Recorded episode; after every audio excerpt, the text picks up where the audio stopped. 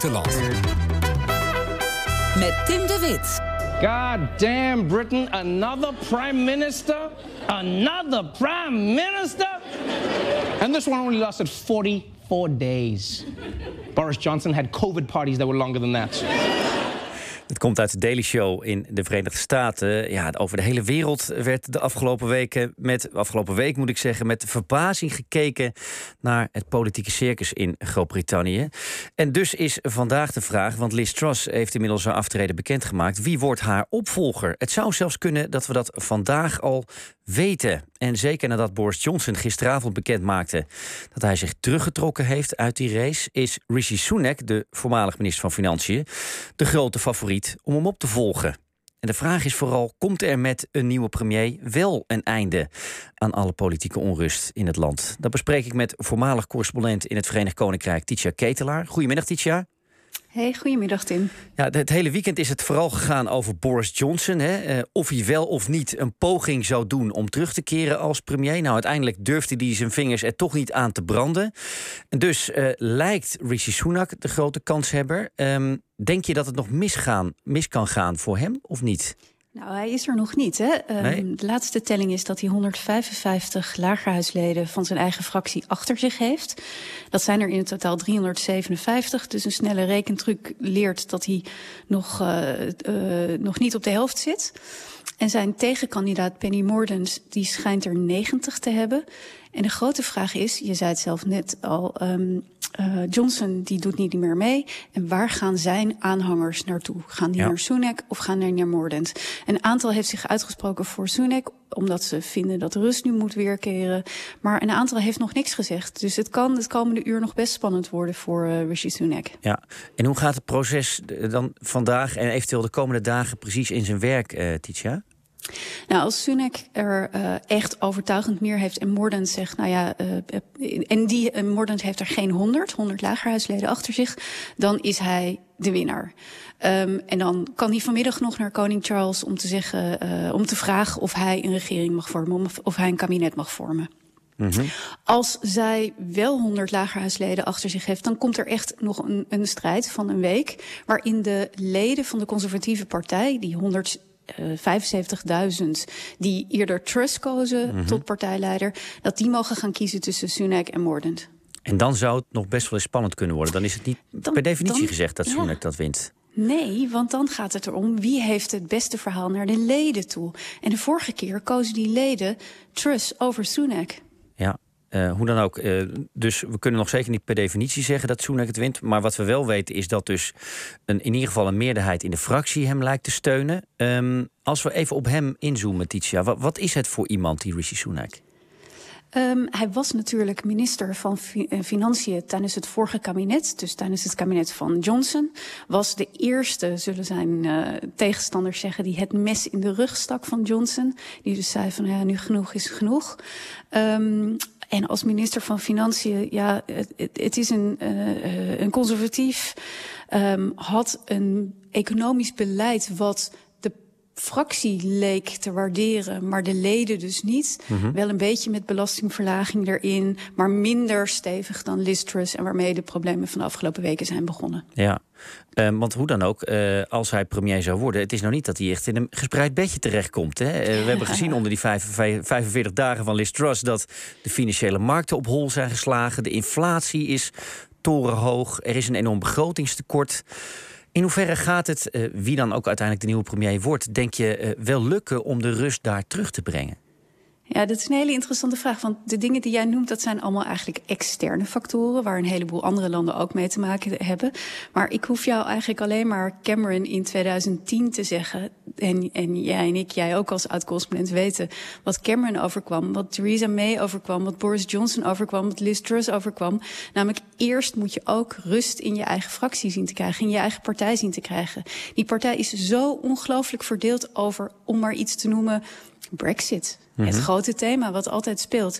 Dus um, alles wat hij zal gaan doen om de rust in de tent te krijgen, economisch, op allerlei andere terreinen. Dan zal hij eerst ook die hele fractie van 357 springende kikkers achter zich moeten krijgen. Ja.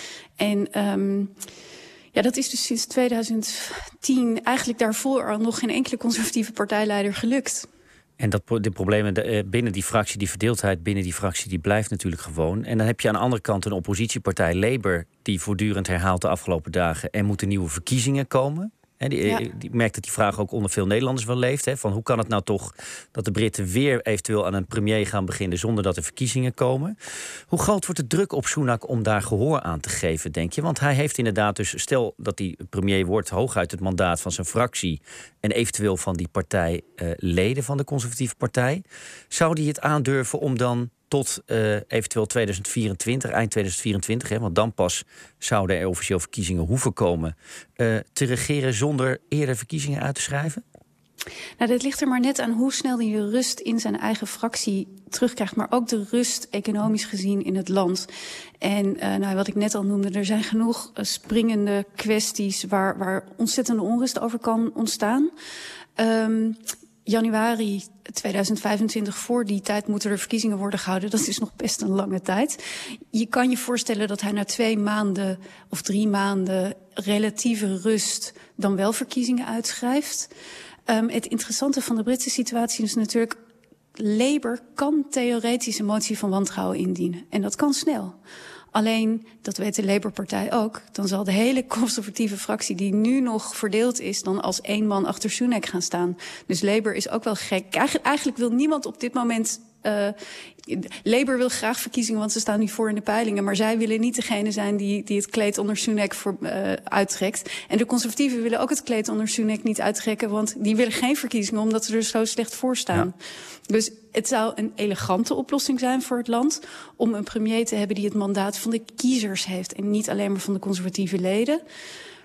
Maar ik zie het niet heel snel gebeuren. Nee, er is zeker gezien die slechte peilingen natuurlijk op dit moment ook heel weinig uh, belang voor heel veel conservatieven om te denken, nou we gaan weer verkiezingen organiseren. Um, en dan nog even over Boris Johnson, Etitia. Wat, wat, wat denk jij? Hij, hij, hij, doet nu weliswaar niet mee in de race om de opvolging, maar zal hij de komende jaren vanaf de zijlijn rustig, kalm in een hoekje, zonder schijnwerpers op hem gericht blijven toekijken? Of zal hij toch wel proberen om een wicht te drijven, om zijn stempel te blijven drukken op de partij? Nou, in dat opzicht was zijn, zijn uh, verklaring gisteren heel interessant om te lezen. En ook vooral in wat er niet stond. Dus hij zei, op dit moment is het niet opportun om mee te doen aan deze leiderschap. Dus uh, ja, op dit moment, dat kan een volgende moment anders zijn. Hij zei ook, um, ik probeerde er met Sunak en Mordant uit te komen om een soort ja, collectief vormen, te vormen. Dat lukte niet. Dat betekent dat er tussen hem zijn aanhang en de aanhang van Sunak en Mordant zulke verschillen zitten dat ze dus niet in het belang van de partij, laat staan in het belang van het land, uh, verenigd konden zijn. Um, hij, hij zit in het lezingencircuit, sorry, het lezingencircuit. Ja. Hij heeft een column. Um, ja, Waar hij overigens goed geld mee verdient, hè? Ja, bij allebei. ja, ja. Uh, ook interessant om te zien dat hij lagerhuislid is... en eigenlijk dus uh, de afgelopen dagen in het lagerhuis had moeten zijn... maar met vakantie was op een Caraïbisch ja. eiland. Um, maar goed, ja, dus hij, hij zal vanaf de zijlijn zal die zeker uh, um, uh, uh, nog de aandacht op zich proberen te vestigen. En dat gebeurde dit weekend natuurlijk ook. Hè. Het ging helemaal niet over wat, heb, wat voor plannen hebben deze kandidaten nu met Um, met het land. Waar leidt Brexit toe? Wat gebeurt er met de Noord-Ierse grens? Wat gebeurt er met de economie? Wat doen we met de energieprijzen? Wat doen we met de inflatie? Nee, het ging het hele weekend over. Gaat Johnson meedoen, ja of nee? Ja. Um, en tot slot iets, ja, het probleem voor de nieuwe premier is hoe dan ook... Uh, er moeten impopulaire maatregelen genomen worden. Hè, om de rust, al, gaat het om de financiële markten, maar het gaat ook om de bestrijding van inflatie. Uh, of het gaat weer over bezuinigingen bijvoorbeeld ook, hè, om de overheidsfinanciën op orde te krijgen. Uh, wie het ook wordt, uh, het zal een behoorlijke klus zijn. Denk je dat ook dat al een reden is om te kijken naar zijn eigen partij, naar die conservatieve partij, dat ze dat allemaal zullen pikken? Want er komt hoe dan ook iets aan wat heel veel kiezers niet leuk zullen vinden. Nee, dat, nou ja, dat komt er sowieso aan wie de premier ook geweest was. Hè. Dus dat, dat, dat geldt, en dat geldt voor allerlei landen. En daar zit hier dus nogmaals een keer bij dat um, deze partij, en dat was altijd het sterke punt van de conservatieve partij, dat ze een brede kerk zijn waarin allerlei stromingen zitten. Alleen de ene stroming wil nu hard bezuinigen en absoluut geen handouts voor mensen die dat wellicht nodig hebben. En de andere willen juist meer overheidssteun voor mensen die uh, hun, hun energieprijzen niet kunnen beta ja. betalen. Dus welke keuze hij ook maakt, hij zal een deel van zijn eigen partij als van zich vervreemden. Ja, dank. Tietje Ketelaar was dat. En wellicht later, of anders later deze week, weten we wie de nieuwe Britse premier wordt.